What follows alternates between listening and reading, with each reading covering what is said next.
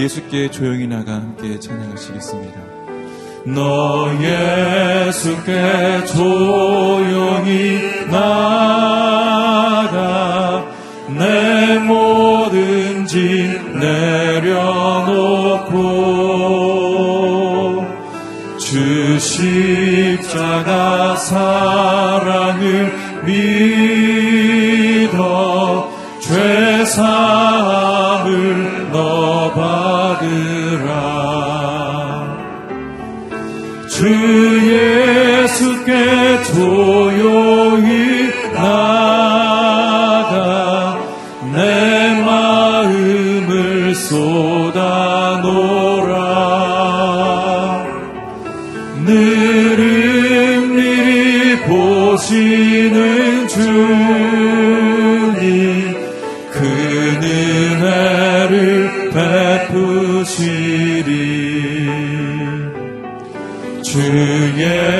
예수의 은혜를 입어 내 슬픔이 없어지리.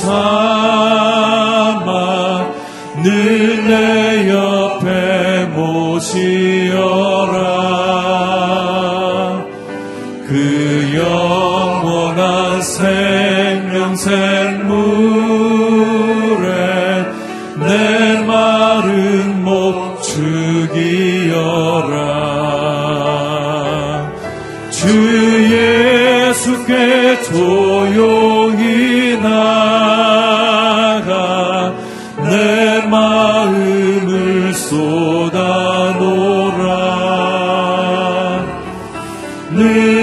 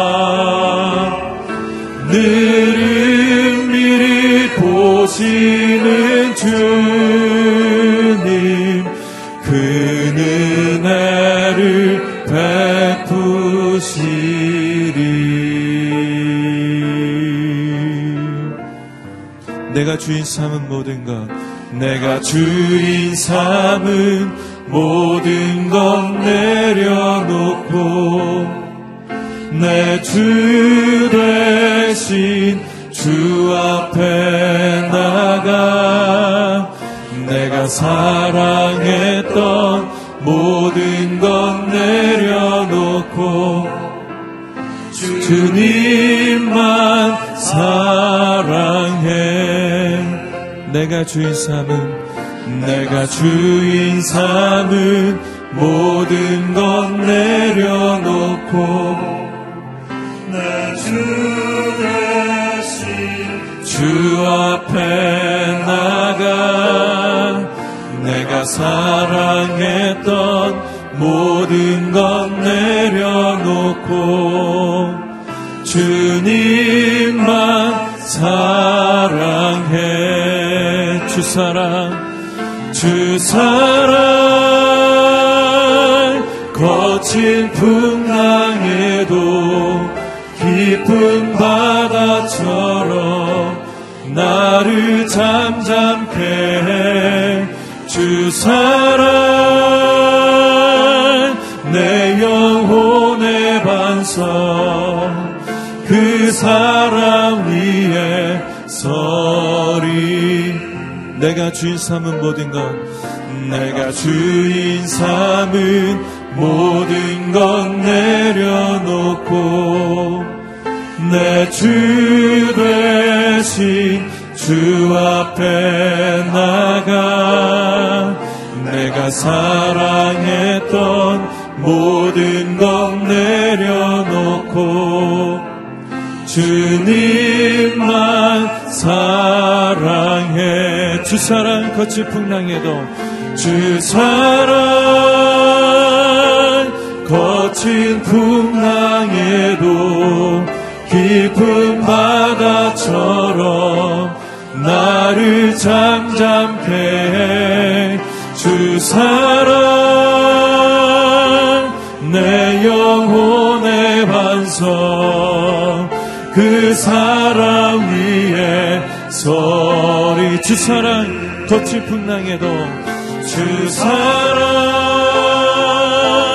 거친 풍랑에도 깊은 바다처럼 나를 잠잠케 해 주 사랑 내 영혼의 반성 그 사랑 위에 서리 시간 함께 기도하며 나아가겠습니다. 내 생명의 주인 되신 주님, 이 아침 우리를 붙들어 주시옵소서 주의 능하신 손에 붙들리게 하시고 성령의 능력에 붙들리게 하셔서 하나님 앞으로 한 걸음 한 걸음 나아가는 날 될 수 있도록 인도하여 주시옵소서 여호와를 기뻐함이 내 힘이라고 말씀하셨사오니 주의 말씀을 묵상할 때 우리 안에 즐거움이 넘치게 하시고 그 기쁨으로 그 감격으로 승리하는 날 되도록 주님 역사하여 주시옵소서 함께 기도하며 나아가겠습니다. 살아계신 주님 감사합니다. 우리를 부르시고 주님의 손에서 새 하루를 시작하게 하시니 감사합니다. 사랑과 은혜와 긍휼의 주님을 마주하는 시간 되게 하시고 그 능력의 손에 붙들리는 날될수 있도록 주님 인도하여 주시옵소서.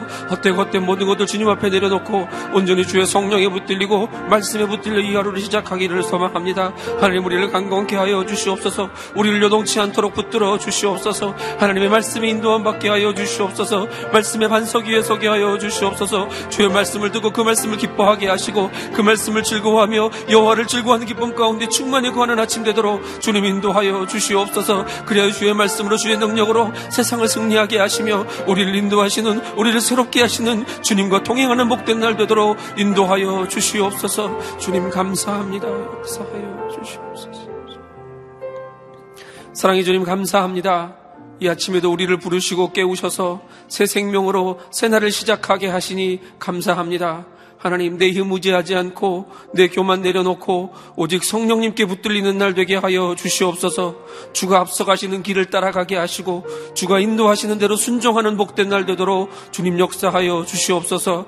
하나님 오늘도 말씀의 반석 위에 든든히 서기를 소망합니다. 우리 연약한 발을 붙드시사 주의 말씀 위에 서게 하시고 주의 말씀을 즐거워하며 주의 율법을 주야로 즐거워하며 그 즐거움으로 승리하는 복된 날 되도록 인도하시고 역사하여 주시옵소서 오늘도 우리를 붙드시는 하나님을 찬양하오며 예수 그리스도의 이름으로 기도합니다.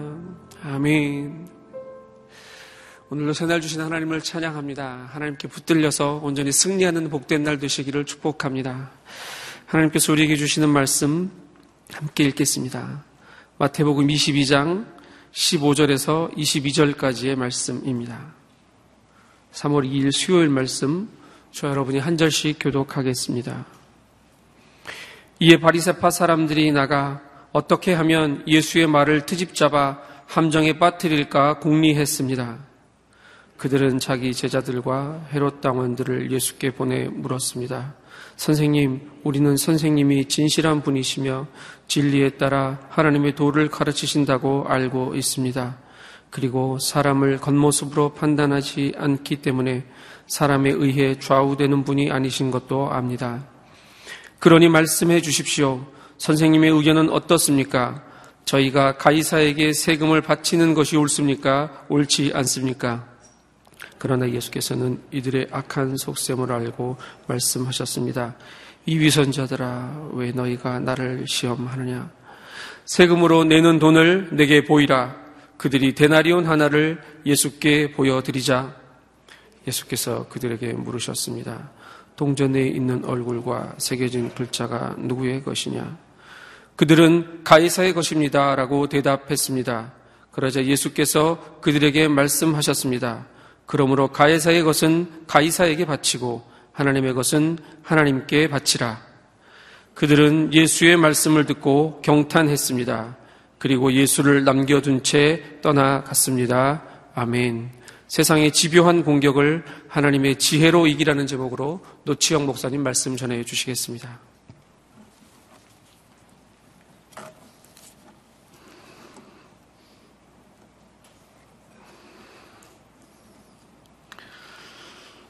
우리가 믿고 따르는 하나님은 지혜 그 자체이십니다.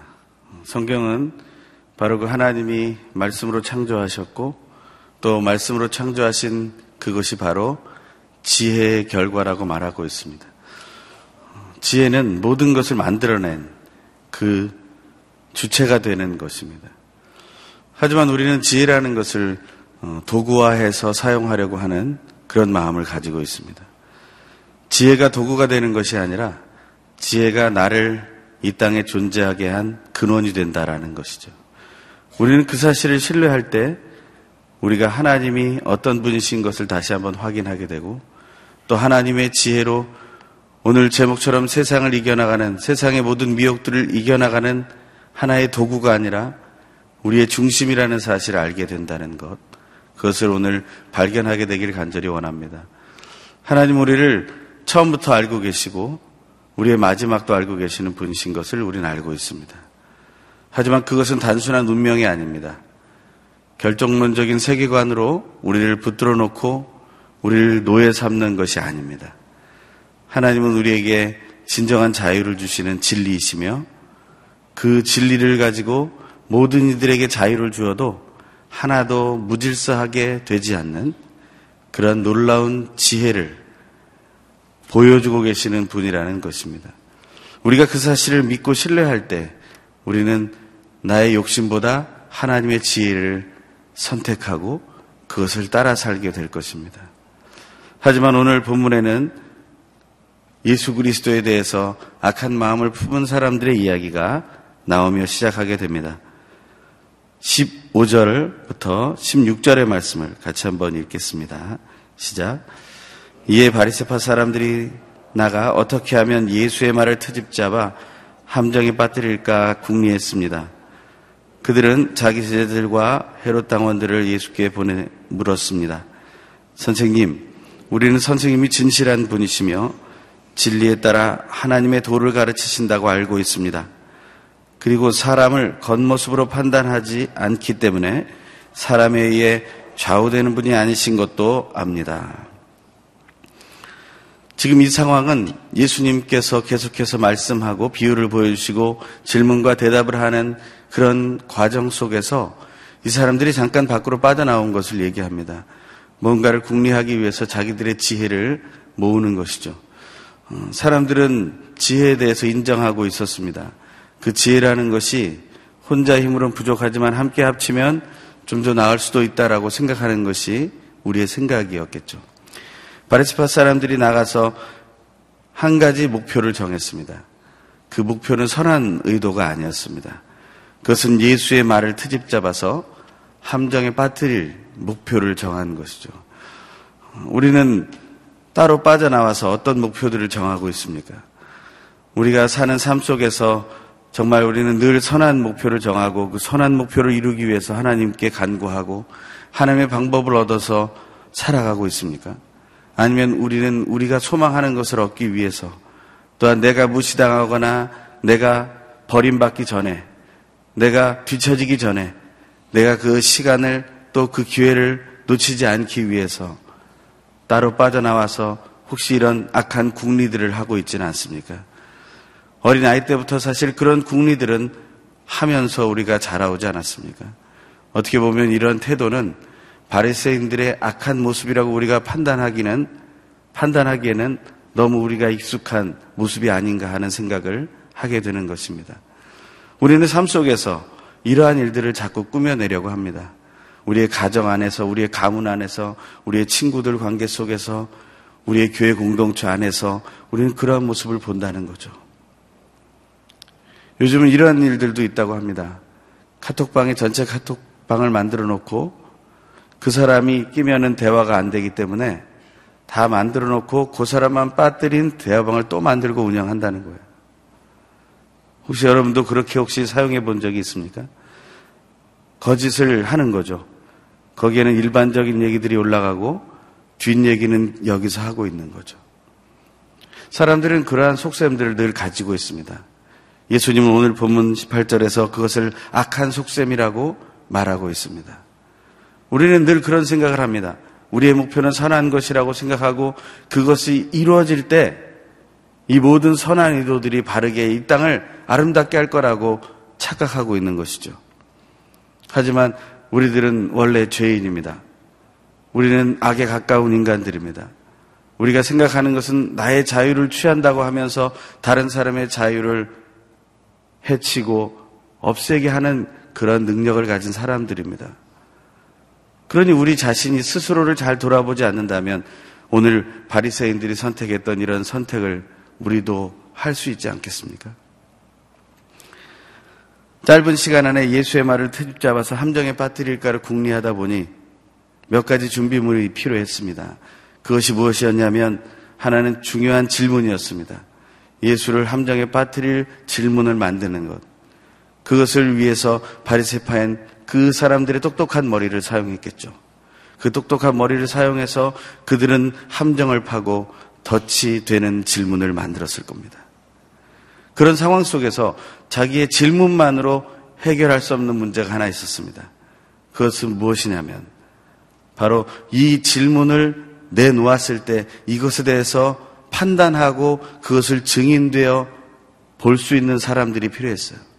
그래서 오늘 보면 16절에서는 바리세파 사람들이 자기 제자들과 어떻게 보면 노선이 전혀 다를 수 있는 헤롯 당원들을 함께 묶어서 한 팀으로 보내게 되는 겁니다.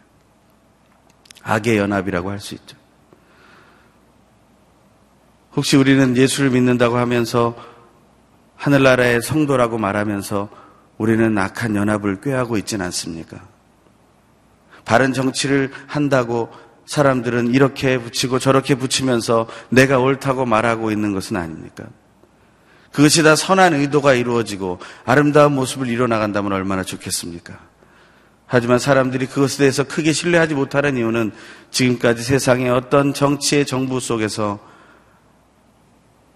모든 것이 선한 일들을 꾀하는 모습은 발견하지 못했기 때문이라는 거죠.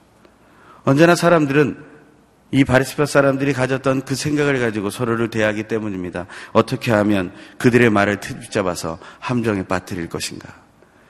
그것이 정치적인 승리라고 생각하는 경우가 많기 때문입니다. 그것이 경제적인 성과를 달성하는 방법이라고 생각하기 때문입니다. 수단과 방법을 가리지 않고라는 말을 그럴 때 쓰게 되는 것이죠. 겉멋을 쓰라는 것이 좋지 않다는 것을 이미 알고 있습니다. 하지만 우리는 그것을 사용할 수밖에 없습니다.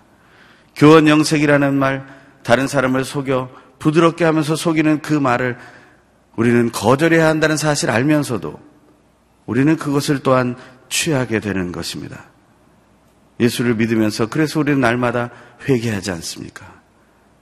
주일마다 드려지는 기도 속에서 우리는 지난 한 주간 또 우리가 하나님 앞에서 죄를 지었다고. 우리가 말과 행실로 그 생각으로 죄를 지었다고. 하나님께 고하고 나갈 수밖에 없는 것 아니겠습니까? 우리들은 그런 것을 선택할 수밖에 없는 사람들입니다. 이 약한 연합이라 할지라도 그것이 나에게 필요하다면 그것을 인정하고 허용하는 삶을 우리는 살고 있다는 것이죠. 그런데 그것이 사람들 간의 대적이 아닙니다. 그것은 역사 이래로 계속되어 왔습니다. 가인이 아벨을 돌로 쳐 죽인 이후로 그러한 형제들 간의 살인뿐만 아니라 그 외 수없이 많은 대규모 학살에 이르기까지 이 모든 악한 연합을 통해서 이루어져 왔다는 것이죠. 이것들이 다 자기가 진리이며 선이라는 것을 조금이라도 더 냄새, 냄새를 내고 그것을 보여주기 위해서 애쓰면서 이 약한 연합을 지속해 왔다는 것. 그것을 우리는 늘 보고 또한 체험하고 있었던 것입니다. 그런데 그들이 내놓은 질문이 무엇입니까?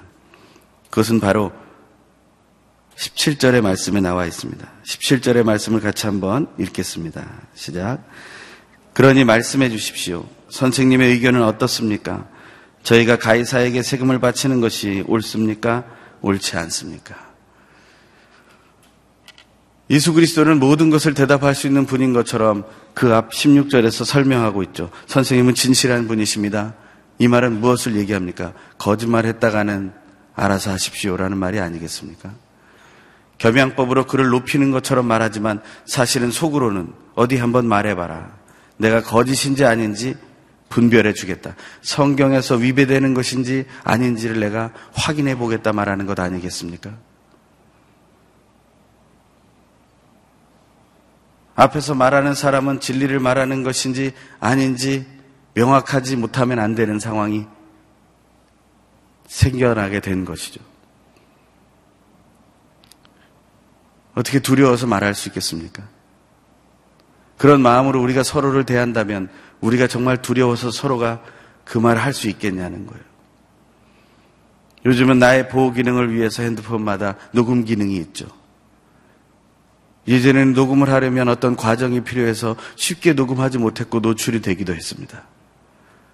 하지만 요즘 스마트한 시대에 전을 하다 자동적으로 터치를 하고 무음으로 만들어 놓기만 하면 띡 소리도 나지 않고 녹음이 시작되죠. 그래서 그것이 법정에서 사용되어는 아주 명백하고 아주 확실한 증거가 되기도 합니다. 나를 보호하기 위해서 그런 일들을 서슴치 않고 하고 있다라는 것. 바로 여기서 말하는 선생님이 진실한 분이라고 말하고 진리에 따라 하나님의 도를 가르치신다고 말하고 사람을 겉모습으로 판단하지 않기 때문에 사람에 의해 좌우되지 않는 분이라고 말하면서 당신은 올곧은 분이고 정직한 분이고 변함이 없는 분이니까 지금까지 타협하지 않고 이렇게 살아왔으니까 오늘도 그렇게 대답해 보십시오라고 말하는 거죠. 그러면서 성경적으로는 바리스파 사람들이 그것을 지켜보고 있고 또한 로마법에 가까워 가까이 있는 그 친로마에 해당하는 헤롯 당원들이 그 앞에 있으면서 반로마적인 행위가 그 안에서 그 말 속에서 그 태도 속에서 나오지 않는가를 감시하고 있는 거죠. 혹시 우리는 교회 안에서 그런 모임을 하고 있지는 않습니까? 우리의 가문 안에서 그런 모임을 만들고 있지는 않습니까? 어떤 사람에게 어떤 행동을 보여주고 하게 하고 그것을 통해서 또한 그를 판단하고 정죄하려고 하는 그런 태도들을 갖고 있지는 않습니까? 내가 원하는 것을 이루기 위해서 그러한 방법들을 사용하고 있지는 않습니까? 그러면서 그것이 지혜라고 생각하지는 않습니까? 그것은 결코 지혜가 아닙니다. 그것은 악한 속셈에 불과한 것입니다. 우리는 우리 가슴에 손을 얹고 생각해 봐야 합니다. 나는 오늘, 나는 지금 악한 속셈이 있지는 않은가. 우리 안에는 악한 속셈이 늘 있습니다. 어린 아이 때부터 눈치를 보며 자기가 하고자 하는 것을 물론 부모가 하지 말라고 하는 것이죠. 그것을 하기 위해서 그 시간을 기다리는 거죠. 꼭 사냥꾼이 자기가 잡아야 할 사냥감을 기다리는 것처럼. 그렇게 기다리는 겁니다. 그러면서 그것이 자기의 인내인 것처럼, 자기의 절제인 것처럼, 자기의 정말 승리인 것처럼 생각하게 되는 그러한 순간이 우리에게 착각으로 다가오게 된다는 것이죠. 그냥 그것은 악한 속셈입니다. 그것을 시인하는 것이 하나님 앞에서 진실한 것입니다. 악한 속셈이 없이 살아가는 사람이 어디 있겠습니까? 그것은 제 속을 다 들여다 보기만 해도 알 수 있는 것입니다.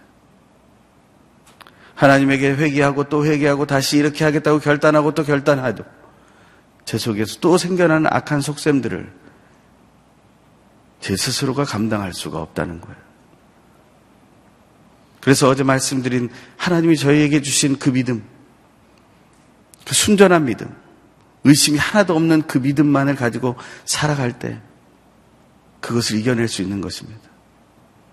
하지만 그것이 너무나 독해서 우리가 고통스러울 때 그것을 위로하고 우리를 품어줄 수 있는 분이 바로 성령 하나님이신 것을 우리는 알고 있습니다. 성령 하나님의 충만함이 우리가 믿음으로 살아가는 것을 지켜준다는 거예요. 그 두 가지가 함께 하나 되지 못한다면 우리는 늘 약한 속셈의 꾀임 속에 또다시 넘어가게 될 거라는 겁니다. 우리가 평범할 때는 괜찮습니다. 우리가 살아가는 뭐 경제적인 문제에서 그렇게 크게 문제가 없을 때는 괜찮습니다. 건강에 문제가 없을 때는 괜찮습니다. 관계에 문제가 좀 없을 때는 괜찮습니다. 어느 정도 문제들은 있기 마련이고 어느 정도 질병은 있기 마련이며 어느 정도 어려움은 있기 마련이니까요. 하지만 그것이 절벽에 이르게 되고 절망의 순간이 다가오게 될 때 우리는 선한 생각 그것을 따라가기보다는 악한 속셈이라도 취하고자 하는 마음이 있다는 거예요. 그것을 어떻게 우리가 이겨낼 수 있을 것인가? 그들이 만들어낸 질문은 가해사에게 책임을 바치는 것이 맞느냐, 틀리느냐 하는 것입니다. 그것은 사실 바리시파 사람들에게도 혼돈이 되는 질문이었고 헤롯 땅에게는 당연히 내야 하는 것이라고 말하는 것이었습니다. 자기들도 해결하지 못한 문제를 예수에게 내놓는 것이죠. 그러면서 그들이 이렇게 얘기합니다. 선생님의 의견은 어떻습니까? 예수님에게 의견을 물어보고 있습니다. 혹시 우리가 하나님 앞에 기도할 때 하나님의 의견을 물어보면서 기도하는 적은 없습니까? 하나님은 우리에게 의견을 주시는 분이십니까? 아니면 진리를 선포하시는 분이시고 사명을 고하시는 분이십니까? 내가 하나님과 어떤 관계라는 것이 바로 거기에서 나옵니다. 여러분이 하나님과 어떤 관계인지를 확실히 하십시오. 하나님이 그냥 길거리 지나가다 만나는 점쟁이와 같고 운명 철학을 하는 사람과 같다면 그리고 그저 나에게 도움을 준 어떤 선생과 같은 분이라면 그는 나에게 의견을 제시할 수 있는 분일 겁니다. 그 의견은 내가 따를 수도 있고 따르지 않을 수도 있는 그냥 내가 어느 정도 대가를 지불하고 얻게 되는 나만의 정보가 될 수 있겠죠. 이 정보 홍수 시기에 우리는 하나님을 또 하나의 정보로 보고 있지는 않습니까? 하나님의 의견을 구하려고 교회에 나와 기도하십니까? 아니면 하나님의 뜻을 깨닫고 그 뜻을 따라 내가 살 것인지를 결단하기 위해서 이 자리에 나와 있는 것입니까? 우리는 하나님의 의견이 필요한 사람들이 아닙니다. 하나님은 성경 안에서 하나님의 뜻을 명확하게 보여주셨어요. 그것을 우리는 늘 기억하며 생각해야 합니다. 하지만 이들은 예수의 의견이 중요합니다. 왜냐하면 그것은 예수의 견해, 예수를 올가맬 그런 하나의 덫이 될 것이기 때문이죠. 자기 스스로 자기 말에 걸려 넘어지게 될 거라는 것을 생각하면서 이들은 질문을 했습니다. 겉으로는 너무나 진지하게, 너무나 겸손하게 질문하지만 속으로는 악마의 비웃음이 담겨져 있는 거죠. 앞으로는 거룩한 척을 하지만 뒤로는 이리의 웃음을 웃고 있는 우리가 있다면 그것을 회개해야 합니다. 우리가 그 사실을 회개하지 않는다면 하나님 앞에서 우리는 정말 하나님을 따르는 자라고 예수를 증거하는 예수의 증인이라고 하나님의 자녀라고 말할 수 없을 것입니다.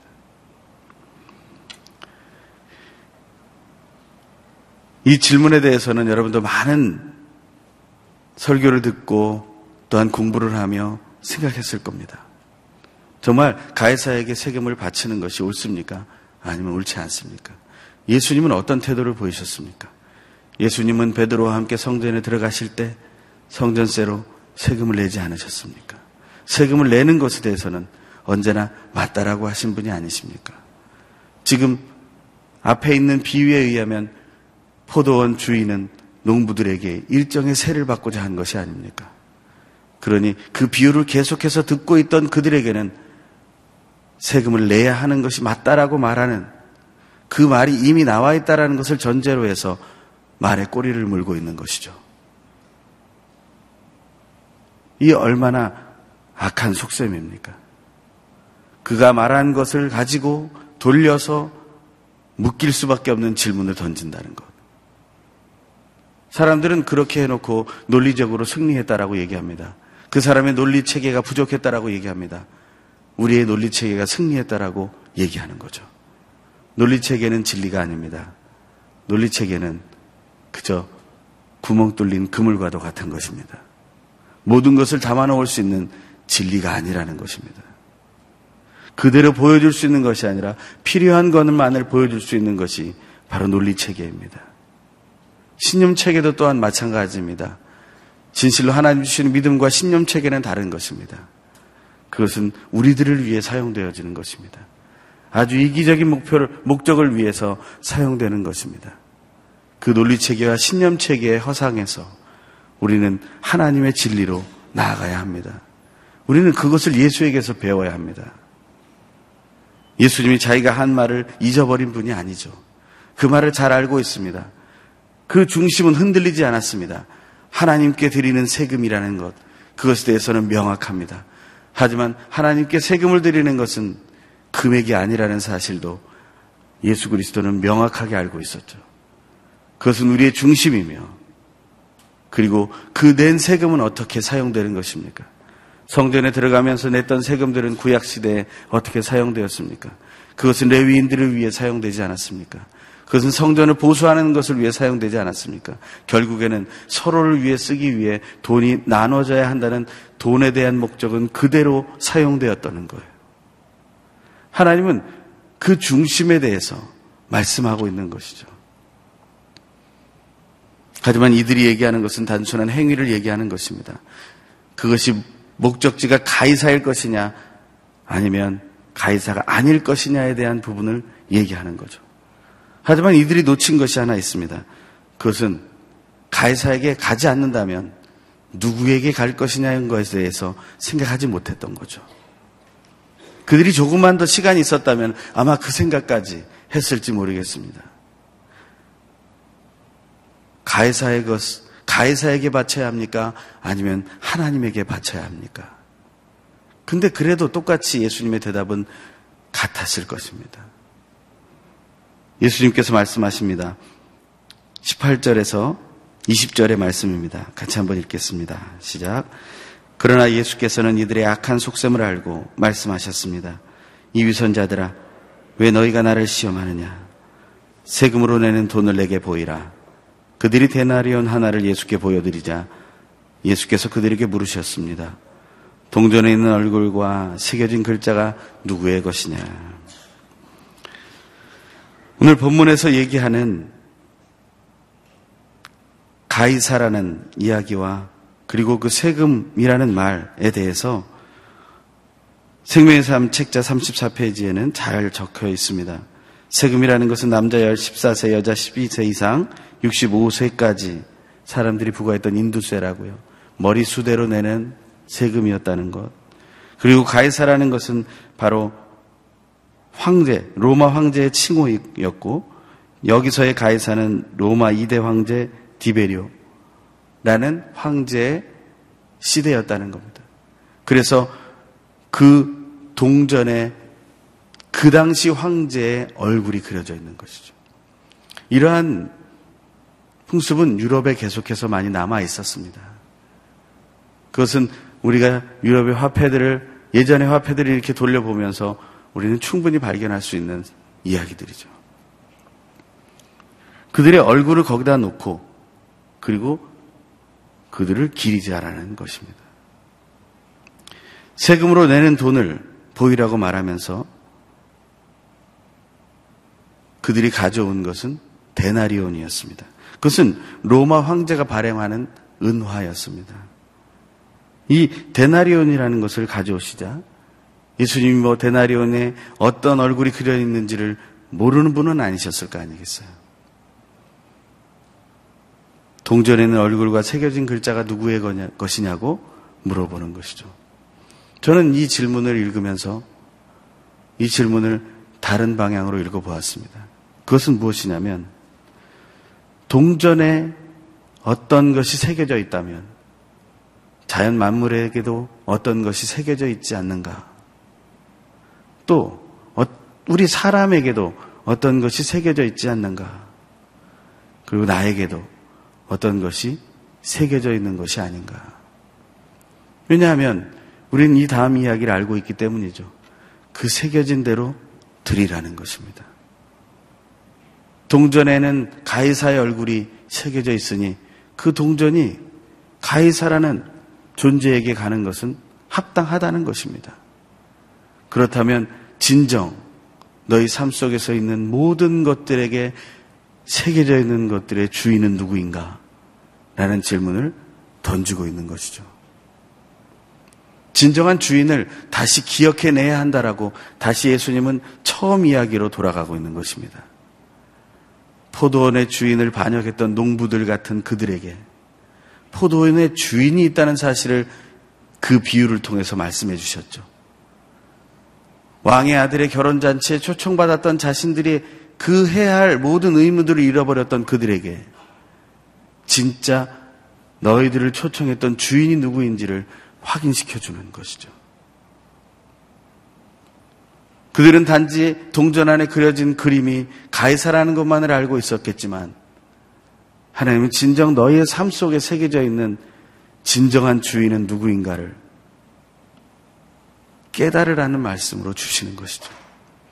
그들은 단지 예수 그리스도께서 말씀하신 가이사의 것은 가이사에게 바치고 하나님의 것은 하나님에게 바치라는 그 대답에 경탄하고 돌아갔어요. 그것으로 끝나서는 안 된다는 것이죠. 왜냐하면 그들을 이렇게 경탄하고 놀라며 돌아갔지만 결국에는 예수가 한 이 말을 거짓 증거하는 자들이 말할 때 그는 가이사에게 세금을 바치라고 말하지 않았습니다라고 거짓 증거를 해서 또 하나 예수가 십자가를 지게 되는 하나의 거짓 증거를 만들어내거든요. 생각해 보면 그들은 이 비유를 통해 이 사건을 통해 가르치려고 했던 하나님의 뜻과 예수의 그 놀라운 지혜를 깨닫지 못했다는 겁니다. 그럴 때 우리는 기억나는 말씀이 있죠. 이사야 6장의 말씀처럼 그들이 듣기는 들어도 깨닫지 못할 것이다. 보기는 보아도 알지 못할 것이다. 혹시 우리 안에 우리가 함께 나와 큐티를 하고 말씀을 나누고 기도하며 나아가면서도 그 말씀이 나에게 주신 어떤 말씀인지를 깨닫지 못하고 돌아가게 된다면 그것이 오늘 이렇게 대답하는 바리새인과 헤롯당과 다를 것이 무엇이 있겠는가? 우리는 더 큰 중심을 바라보며 나아가야 합니다. 단지 예수는 그 지혜로 명쾌한 대답을 통해서 이 세상의 악한 질문을 이겨냈다라고 말하는 것이 아닙니다. 오히려 결국에는 그들이 그것을 사용하고 그 거짓 증거가 힘을 내어서 예수는 죄 없는 예수는 십자가에 못 박혀 죽게 되었기 때문입니다. 예수를 믿고 따르는 자들이 아무리 진리를 이야기한다 할지라도 그것은 세상에서 악하게 활용될 것입니다. 그것을 두려워한다면 우리는 어떠한 말도 하지 못할 것입니다. 그것이 두려워서 우리는 예수의 이름을 더 꺼내지도 못할 것이고 전도하지도 못할 것이고 내가 예수를 믿는다고 당당히도 말하지 못하게 될 것입니다. 왜냐하면 그것은 유치한 변명일 것 같은 생각을 내 속에서 하기 때문이라는 겁니다. 우리는 내가 하나님의 것이라는 사실을 고백할 수 있어야 합니다. 왜 안에? 왜냐하면 내 안에 하나님이 새겨져 있다는 것을 믿어야 하기 때문이죠. 로마서 1장 18절에서 20절까지의 말씀 속에 그것이 나와 있습니다. 하나님 알만한 것이 불의를 행하는 자들, 하나님을 반역하는 자들 안에도 드러나 있다고요. 온 세상 만물 속에 하나님의 모든 보이지 않는 하나님의 신성과 그 영원한 능력이 담겨져 있다고요. 처음 말씀드린 하나님의 지혜가 바로 모든 것을 창조한 근본이 되었다는 것을 말하고 있다는 것입니다. 그래서 사도 바울은 아테네에 수없이 많은 신들을 모셔놓은 상들 위에 맨 마지막에 있는 언노운 갓, 알려지지 않은 신을 향해서 경배하는 그들을 바라보면서 내가 너희가 알지 못하는 신을 소개하겠다라고 말하면서 천지 만물을 창조하신 하나님을 소개하고 있는 것이 아닙니까? 그것을 우리가 소개하지 못한다면 우리는 또 가이사에게만 세금을 바칠까 말까를 염려하는 인생이 되고 말 것입니다. 오히려 내가 무슨 행동을 하든지 나는 하나님의 것입니다를 고백할 수 있는 인생. 세상에서는 내 인생은 나의 것이라고 말하고 나의 길을 가라고 마유에이라는 노래를 부른다 할지라도 나는 하나님의 것입니다. 나는 예수의 길을 가겠습니다. 말하는 자가 돼야 한다는 것입니다. 그것이 우리의 삶이 될 때 우리는 진정 이 세상의 것을 지혜이신 하나님으로 이겨낼 수 있게 될 것입니다. 여기서 이긴다는 것은 단지 나만 이기고 다른 사람이 진다는 것이 아닙니다. 모든 것을 바르게 회복시킨다는 것을 말하는 것입니다. 그것이 샬롬입니다. 그 모든 흐트러졌던 것들이 다시 회복되는 그 순간, 그것이 바로 샬롬이죠. 그것이 바로 새 하늘과 새 땅을 창조하는 하나님의 새 창조가 될 것입니다. 우리는 이제 그 창조를 향해 나아가는 자들입니다. 하나님의 지혜를 꿈꾸십시오. 그 지혜가 우리를 어떻게 인도할지를 간절히 기대하며 사모하십시오. 그럴 때 우리는 이런 세상의 미혹 속에서 우리는 흔들리는 마음이 아니라 든든한 마음으로 바로 세워진 마음으로 예수를 바로 보여주는 인생을 살게 될 것입니다. 이 시간 우리 함께 기도할 때 하나님 내 마음에 오셔서 내 마음을 다스려 주시옵소서. 그 지혜이신 예수의 마음 내 안에 품게 하시고 그 지혜만 따라가게 하여 주시옵소서. 세상의 것에 혼돈되는 자가 아니라 내가 하나님의 것임을 선포하며 온 땅이 하나님의 것임을 선포하며 하나님을 인정하고 하나님을 높이는 인생으로 하나님 새롭게 시작하게 하여 주시옵소서. 인생의 갈등이 아닌 하나님의 지혜로 승리하는 모든 것이 샬롬으로 온전케 회복되는 그 은혜를 누리게 하여 주시옵소서. 또한 계속해서 우리 대한민국과 또한 남북한 관계를 위해서 세계 정세를 위해서 하나님 평강으로 인도하여 주시옵소서. 전쟁을 막아주시고 하나님 안에서 온전한 믿음의 승리가 있게 하여 주시옵소서. 복음의 통일이 일어나게 하여 주시옵소서. 불가능해 보일지라도 믿음으로 선포하며 우리 함께 같이 기도하기 원합니다. 우리 주여 한번 외치고 통성으로 기도합니다. 주여! 할렐루야 하나님. 하나님 안에 아버지 우리가 서 있습니다. 그러면서 내가 하나님의 것임을 고백하지 않은 날이 많습니다. 내 것은 내 것이라고 생각하고 다른 사람의 것도 내 것이 되었으면 좋겠다고 생각하며 살아왔습니다. 내 것을 지키기 위해서 악한 속셈이라도 악한 연합이라도 아버지 내가 행했던 것을 고백합니다. 나는 그런 악한 자임을 고백합니다. 내가 죄인임을 고백합니다. 다시 한번 예수 그리스도의 말씀을 깨달아 알게 되길 원합니다. 단지 가이사의 것을 가이사에게 바치고 하나님의 것을 하나님에게 바치는 것에 대해서 내 인생이 구분하고 그것을 가지고 따라 사는 인생으로 그것이 지혜라고 판단하고 나아가는 것이 아니라 내가 하나님의 것임을 선포하며 나아가는 인생이 되게 하여 주시옵소서. 내가 하나님의 것임을 선포하게 하여 주시옵소서. 모든 이들에게 내가 하나님의 것임을 그래서 나는 하나님의 자녀이며 나는 예수의 증인이며 예수가 나의 그리스도라고 고백할 수 있는 우리의 그리스도라고 고백할 수 있는 그 놀라운 은혜가 우리에게 있게 하여 주시옵소서. 하나님의 말씀이 내 안에서 가득 차 놀라운 은혜가 넘쳐나게 도와 주시옵소서. 하나님 대한민국 땅을 붙들어 주시옵소서.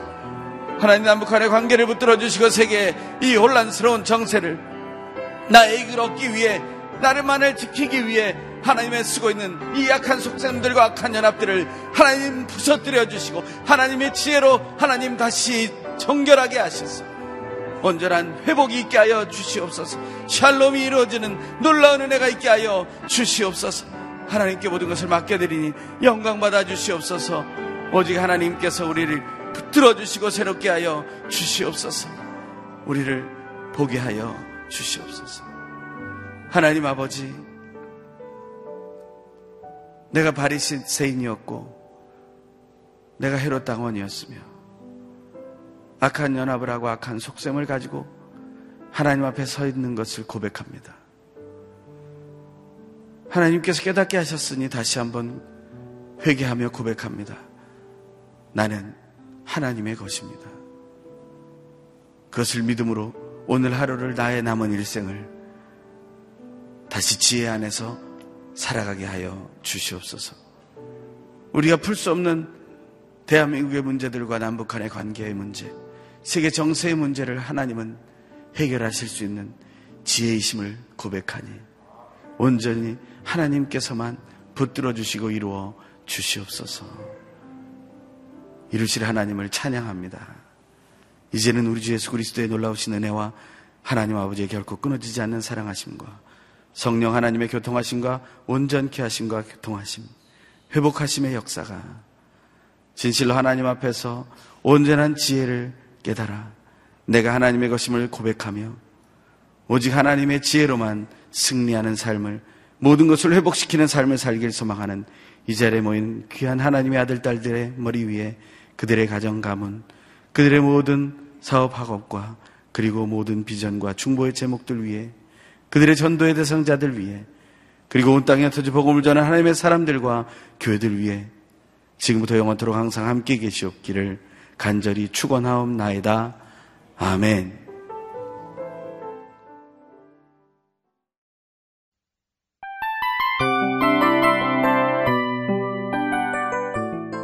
이 프로그램은 청취자 여러분의 소중한 후원으로 제작됩니다.